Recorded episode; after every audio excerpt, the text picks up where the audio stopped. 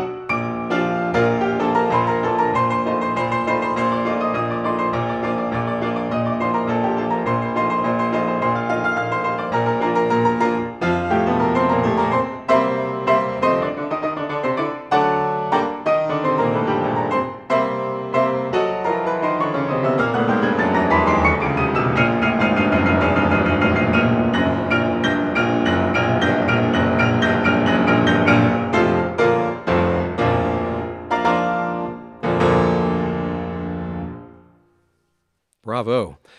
We just heard Danielle Messina performing the Sixth Hungarian Rhapsody of Liszt live here in the studios of KBYU. Danielle, tell me a little about yourself. How old are you?